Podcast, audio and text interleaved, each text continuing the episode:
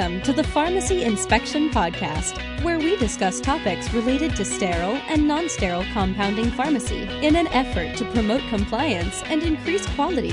The Pharmacy Inspection Podcast is a member of the Pharmacy Podcast Network, delivering quality and meaningful conversations and discussions about our pharmacy industry and the critical role pharmacists play in our healthcare systems. Learn more at pharmacypodcast.com. Please welcome your hosts, Brian Prince and Seth DePasquale.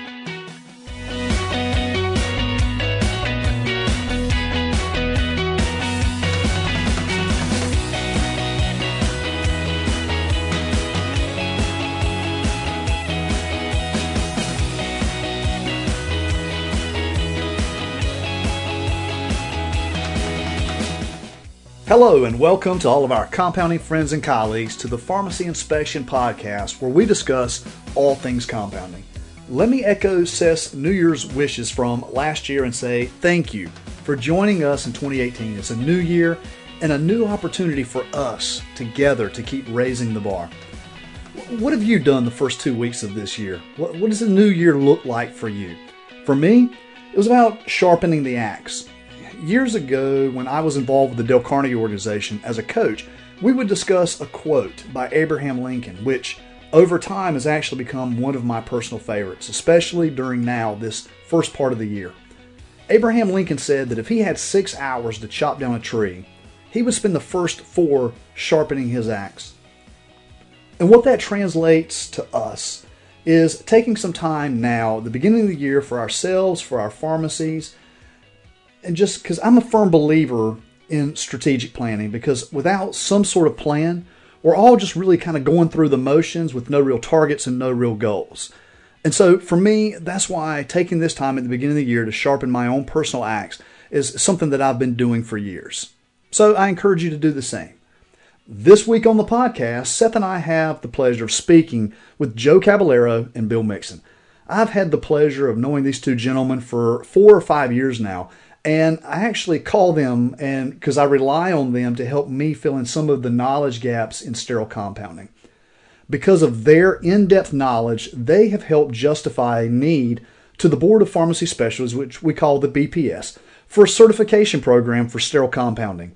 But before we get into that topic, why don't you guys give us give the audience some background about who you are and how you got to this point in the industry. Joe, why don't you kick it off and tell us a little bit about yourself? I'm Joe Cabaleiro. I am a pharmacist, of course. I graduated University of Florida in 1980, and I got involved in home infusion therapy right at the start of the home infusion therapy market in like 1981, 1982. And I mention that because we used the compound TPN. Nowadays, you take a bottle of dextrose, a bottle of amino acids, your electrolytes, and that's how you typically make TPN, but we used to actually compound in the, uh, I want to say it was a 100 liter tank, 18 amino acids, six or seven electrolytes, a couple of kilograms of dextrose, and trace minerals. So it literally was compounded. Of course, had to be sterile, endotoxin, endotoxin levels controlled, and so on. And then from from there, I went on to become a surveyor for the Joint Commission on Accreditation of Healthcare Organizations, or the Joint Commission nowadays. I started a compounding pharmacy that got involved in human and veterinary compounding.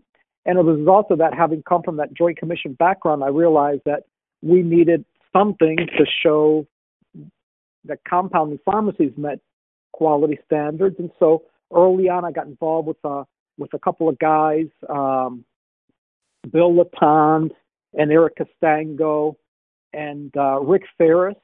We sat down and wrote some standards out for compounding pharmacies. And to make a long story short, that became the Pharmacy Compound Accreditation Board. And eventually I became executive director of, of that organization. And uh, I guess that's that's my background. And nowadays, well, actually, nowadays I work with a company called Gates Healthcare Associates. We do consulting work and with, with compounding pharmacies and some industry companies and so on.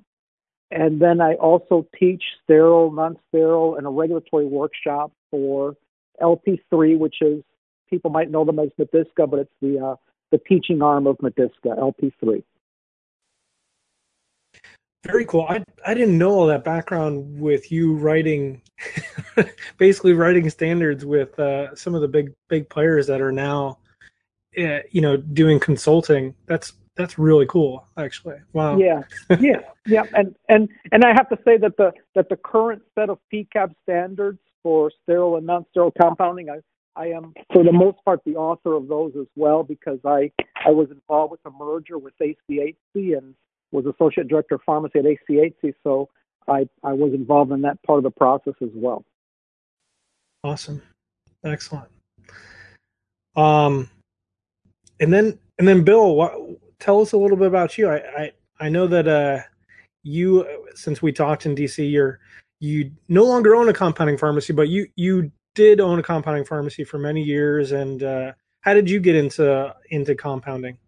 Well, I graduated pharmacy school in 1977, and after about a year and a half of working in a community retail setting, I went to work in a hospital, and I got involved with uh, sterile and non-sterile compounding right off the bat there in about 2000. Of course, that was all, um, you know, low, what I would call low and medium risk compounding but nonetheless, we you know we did we did a fair amount of sterile compounding, and uh, after a couple of hospital pharmacy residencies and a master's degree, and uh, working in two other hospitals,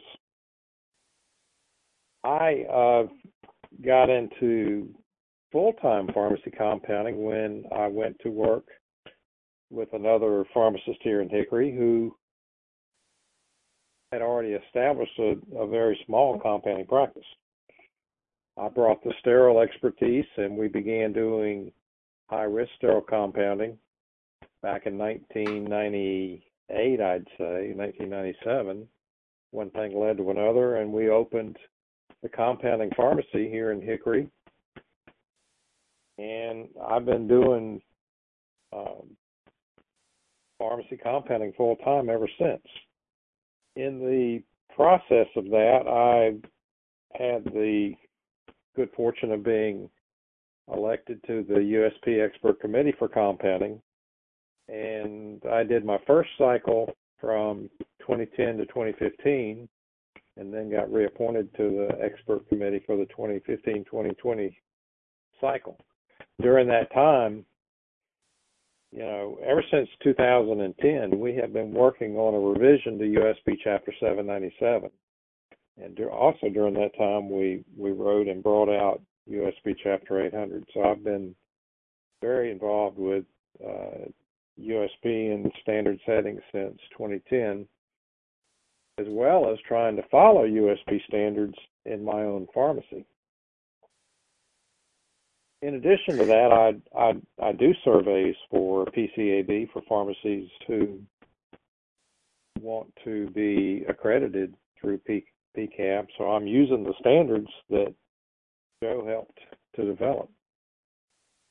Um, so the the big thing that I kind of wanted to get you guys together on was the uh, board certification um, for for compounding, yeah, making it a, specialty uh, board certification. So, you know, I know that you guys are both authoring um, that to some degree, and uh, I, when I first saw it, I thought it was an awesome idea. I I wrote that I wanted to be the first in line to uh, to actually become board certified. So, um, how did the idea of that all get started, and, and where that where that all come from? Joe, I'll, I'll let you uh, answer first. Okay, sure. So this I, I know this idea first came up in the 1990s with, with Dr. Lloyd Allen. He had brought this up to uh, BPS, the idea of creating a, a uh, certification program for sterile compounding, but it kind of died for lack of interest. But I, I guess it kind of simmered there. And then the next time I know that, at least from my perspective, that it came up when I, I was the executive director of PCAB during the whole NECC uh, disaster slash tragedy. And at that time, as you know, all the boards of pharmacy, FDA, everybody in the world was looking, how can we regulate compounding pharmacies more, and more, and more? And I brought up to Tom Menighan, excuse me, who's the CEO of APHA. Hey, Tom, part of what needs to be done here, there really ought to be some kind of specialty for compounding still, compounding pharmacy, because all these rules uh, tend to focus on facilities, equipment, and so on. But we know that you know 99% of the the the processes, the skill of the people that are leading the the still compounding facility.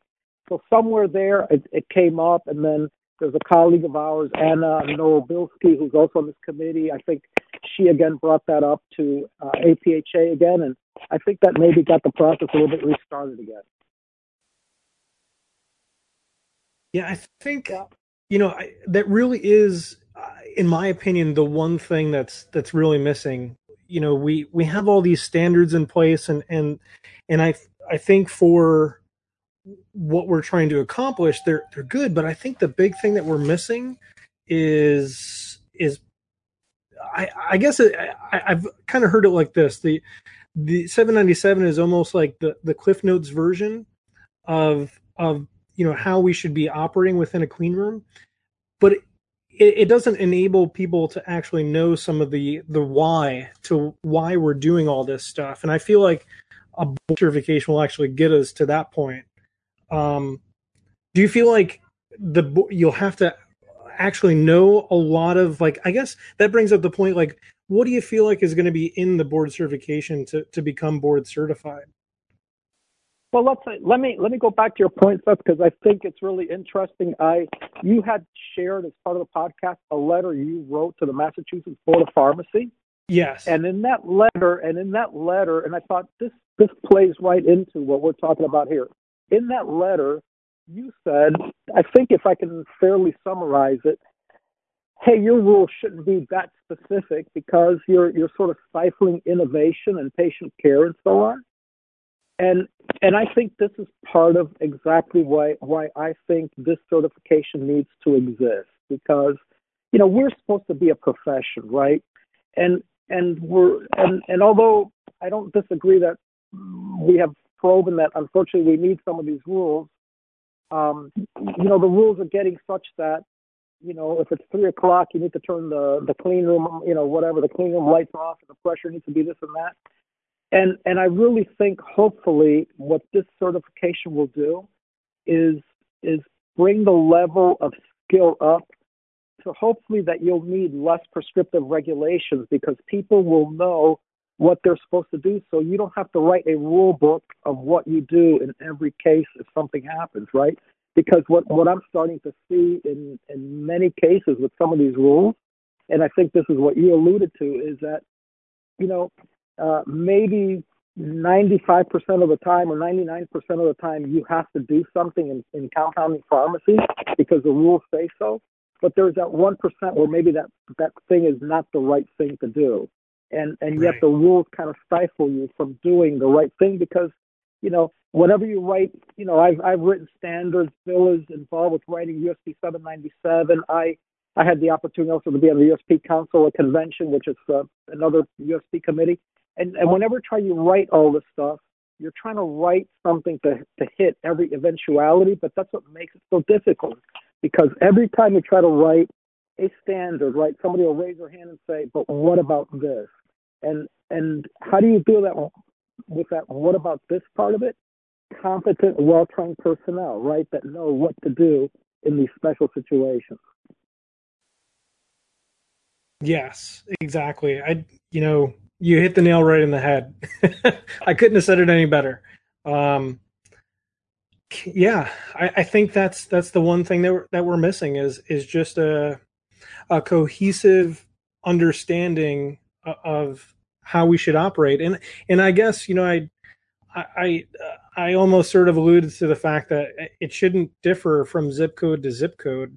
Um, we should just sort of have one standard nationwide, but um, yeah.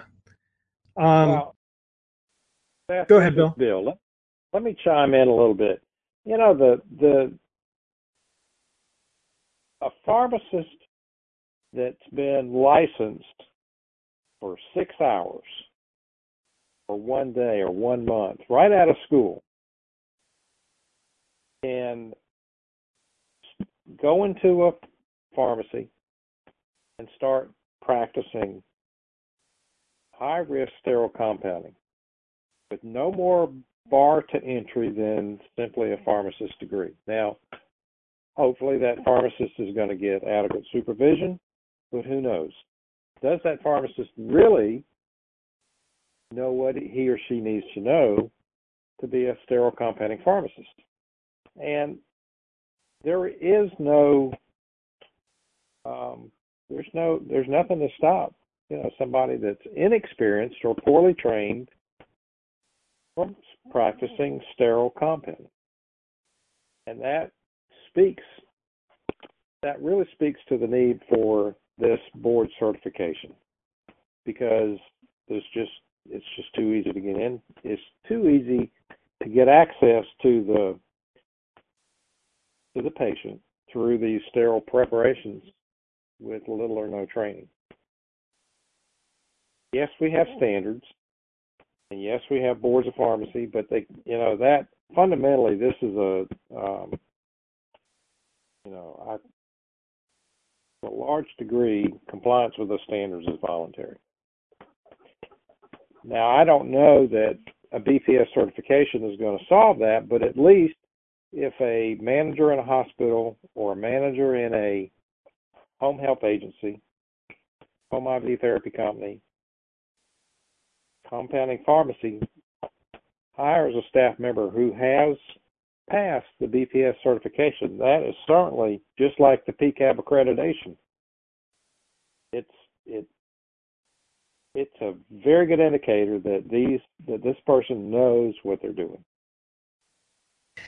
Right now, is there any of the board certifications that um, it's sort of that is a barrier of entry to get into um, that particular branch of pharmacy? Yes, and and in fact, one of the things, and and just to be clear, Seth, what the role that Bill and I played with with this group and, and our other colleagues that were on this group were were not necessarily to create the program, they are to justify the need to get the ball rolling and make this a, a BPS program. So all of our time was spent. Um, BPS has a bunch of criteria that you've got to meet before they will even consider whether a program is viable or not. So all of our effort was spent at this point in the game in in getting BPS to recognize that there really is a need for this sterile compounding uh, certification. So so we're not developing at, at this point. We're not involved in developing the the actual program. This was just our our part was to make this make this happen, make the program happen. Gotcha. Okay. But to answer your question, yes, one of the things that we looked at is is there is there overlap, and and there is some overlap. Probably there's already a a nuclear pharmacy BPS certification, a nutritional support certification and an oncology certification. And those three, there is probably some overlap because all those involve a significant amount of sterile compounding. However, we we we thought that you know part of our justification to the to BPS was that sterile compounding, as we see it for this certification, is not unlike those other three, which which are extensive, include an extensive clinical component. This one is really different than any of the other BPS certifications in that this one is really a, a, a skills and knowledge certification related to the practice of sterile compounding and probably less focused on clinical, whereas the other three are primarily clinical, where there's the overlap. Right. This is. Just, go ahead, Bill. Go ahead.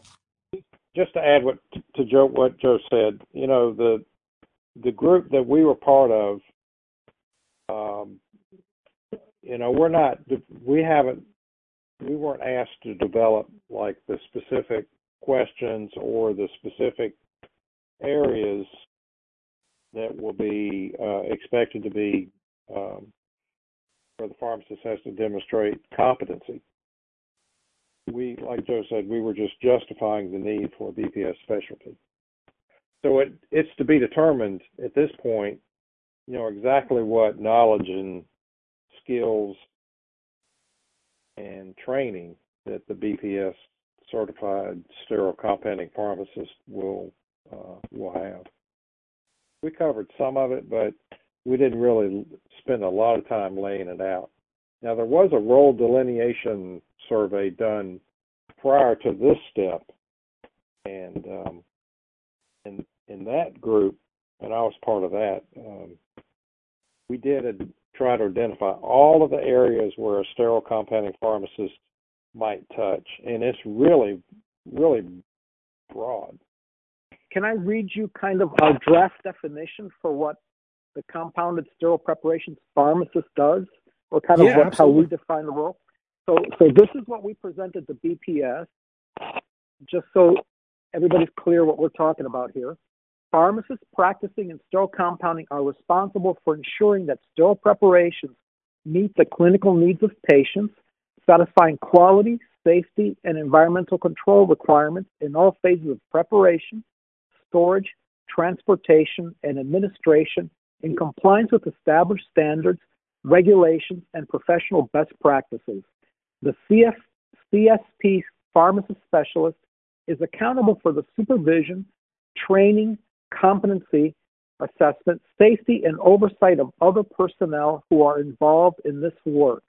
Now, something that should have jumped out when I read that to you, the, the last line there, the CFP pharmacist specialist is accountable for the supervision, training, competency, assessment, safety, and oversight of other personnel who are involved in this work.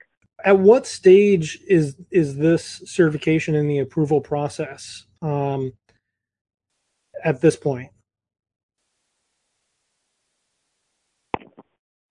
So we we created uh, a, a document for BPS. Well, prior to creating this document, we, we did a survey. We, we surveyed our colleagues.